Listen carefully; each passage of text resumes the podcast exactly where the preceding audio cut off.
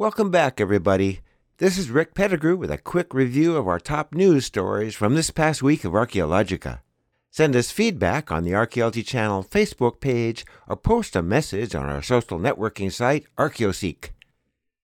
A human skeleton uncovered at an ancient fortress in Anatolia provides solid evidence of a long suspected earthquake that brought down a major civilization. Footprints found in South Africa amazingly are evidence that humans were wearing hard soled footwear as early as 150,000 years ago. Artifacts from the medieval period in the Sinai region of Israel are evidence of magic rituals performed by people from Egypt on their way to Mecca. And excavators at Huaca Pucllana, a huge platform mound in Lima, Peru, reported the discovery of a thousand year old mummy with a full head of brown hair. Thanks to everyone for supporting our subscription platform, Heritage Broadcasting Service, available at heritagetac.org. We now have hundreds of titles you can binge upon on Roku. Please help us spread the word. Again, that link is heritagetac.org. Our tour program, TAC Tours, will continue in 2024 with our fifth tour of incredible sites in Iran. Please join us. The link to our tour program is at archaeologychannel.org/tours. And now here's Laura Kennedy with the audio news from Archaeologica. We hope you find this to be a valuable part of your day. Welcome to the audio news from Archaeologica. I'm Laura Kennedy, and these are the headlines in archaeological and historical news for the week of September 10th through the 16th, 2023. Our first story this week comes from Turkey, where archaeologists have discovered the skeleton of an elite individual who may have been a victim of an earthquake 2,700 years ago. As reported by Live Science, archaeologists found the skeleton in Ayanis, a Urartian center in the Van province of eastern Turkey. The Urartu kingdom reigned from the 9th to 6th centuries BC, stretching from eastern Turkey to today's Armenia and western Iran. According to Mehmet Isikli, head of the Ayanis Excavations and Archaeology professor at Ataturk University, the person whose skeleton they recovered lived an opulent life in the 8th century BC until dying within the fortress.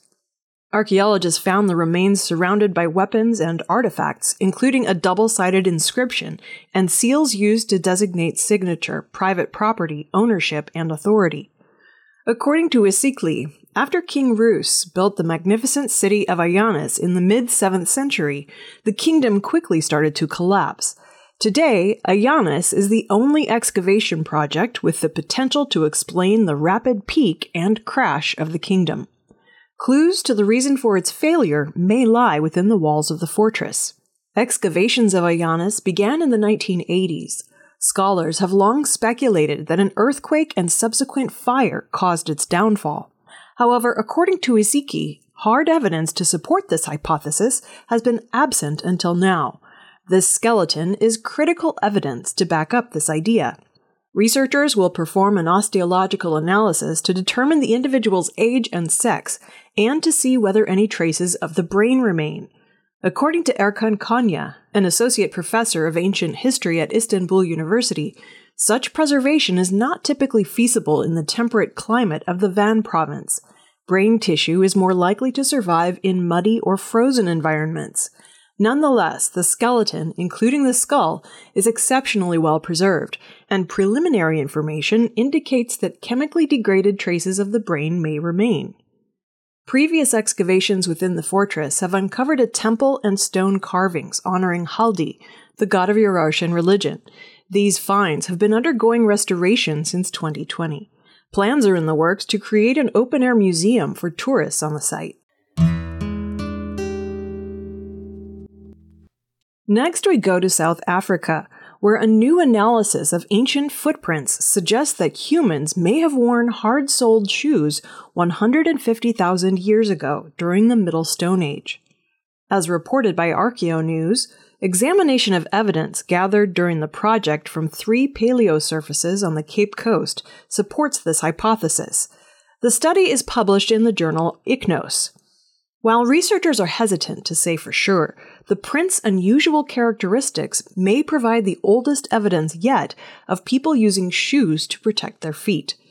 The footprints show no toes, which differentiates them from barefoot markings. Instead, they display rounded anterior ends, crisp margins, and possible evidence of strap attachment joints. Researchers found these well preserved prints on stone slabs at three different sites along the Cape Coast. They have not assigned dates to the footprints, but based on the age of nearby rocks and sediments, those at one location, known as Kleinkrantz, may be between 79,000 and 148,000 years old. To test their hypothesis, researchers made their own footprints wearing sandals resembling two different pairs of shoes currently housed in museums and collected from the indigenous San people of southern Africa. These experiments revealed that hard soled footwear on wet sand left prints with crisp edges, no toe prints, and indentations where leather straps met the sole. According to the researchers' estimates, similar prints at a site called Goukamma were made between 73,000 and 136,000 years ago. The study's authors report that the dimensions of the tracks are broadly consistent with hominin tracks and appear to correspond to the tracks of juveniles or small adults. A significant foot laceration could have been a death sentence in the Middle Stone Age. Given the geography of the African coast, researchers suspect these shoes were probably used to protect wearers' feet from sharp rocks and sea urchins. Because of the difficulty of interpreting rock markings and the fact that no actual sandal has been found, researchers don't consider the evidence conclusive. Nevertheless, based on these three sites, they find it likely that humans wore hard soled sandals during the Middle Stone Age. Our third story takes us to the Darb al Hajj route in the Eilat Mountains of southern Israel. According to a new study, Artifacts found here in the 1990s may have been used in magic rituals to ward off evil and heal diseases. Dr. Itamar Taxel from the Israel Antiquities Authority, or IAA, published the study in the Journal of Material Cultures in the Muslim World. It analyzes a collection of artifacts discovered at this site. The Darb al Hajj route began in Cairo, traveling through the Sinai Peninsula, the Eilat region, and the town of Aqaba before continuing onto the Arabian Peninsula. Islamic pilgrims used this route from the rise of Islam during the 7th century until the 19th century AD.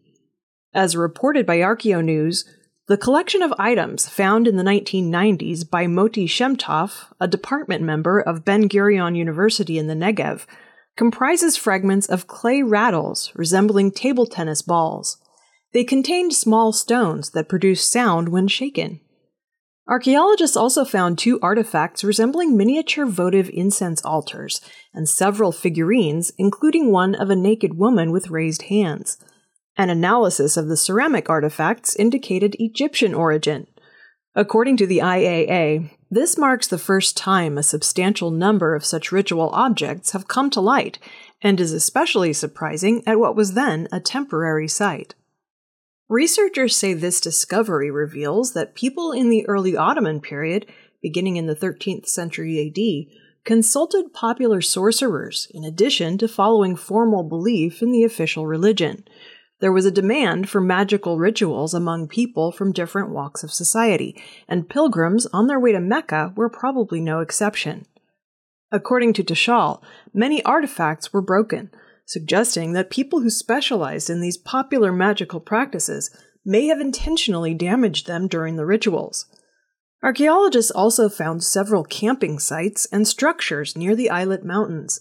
These appear to have served during the Mamluk period, around the same time as the Ottoman Empire in the 13th to 14th century AD. According to Omri Barzilai, Southern Regional Archaeologist for the IAA, the Darb al Hajj Road intersects the municipal boundaries of the Eilat, positioning the city to become part of a unique regional archaeological and tourist area.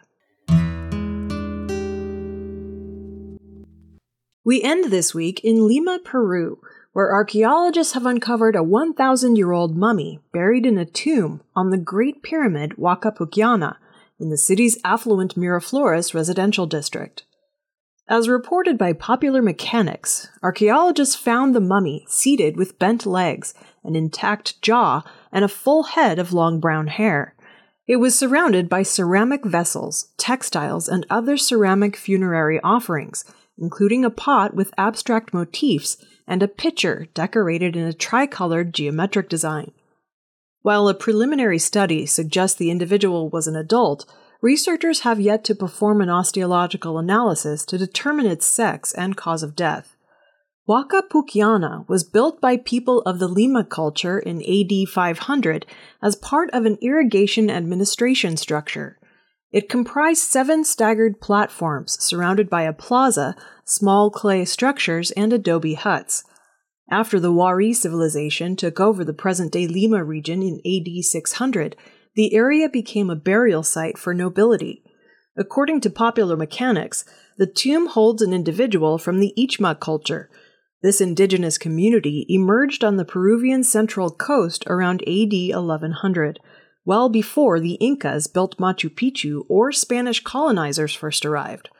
The Ichma people are credited with building at least 16 pyramids at Pachacamac, south of Lima. The culture dominated the central coast of Peru until it was absorbed by the Inca Empire around roughly 1468. With 10 million residents and 400 archaeological ruins, Lima is a hub for merging ancient civilization and modern life. Archaeologist Mirella Ganoza, who discovered the tomb, finds it remarkable that the Huaca Pucllana site was preserved, given its location in the middle of the city, surrounded by modern buildings and construction. Experts believe the place could hold a wealth of additional finds. We should note that our tour of Peru just three weeks from now will actually visit Huaca Pucllana, the imposing ruins where ongoing excavations encountered the mummy. That wraps up the news for this week. For more stories and daily news updates, visit Archaeologica on the World Wide Web at archaeologica.org, where all the news is history. I'm Laura Kennedy, and I'll see you next week.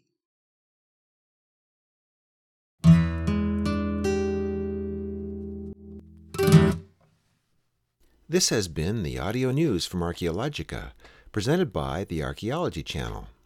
Be sure to check back with us next week for our next edition. You can spread the word about the audio news by clicking on the Share This link on our audio news webpage, or just by telling your friends. Thanks very much for stopping by.